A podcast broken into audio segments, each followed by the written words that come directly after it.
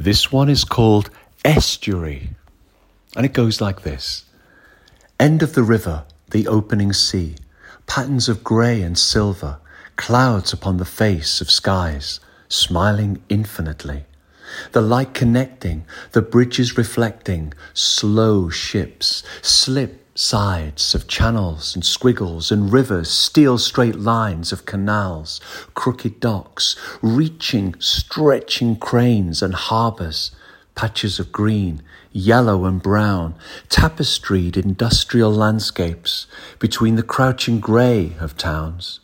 And between concrete fingers, smoke, light, and pollution, a million people are living their lives, as hurrying as ants, with the gods unseen,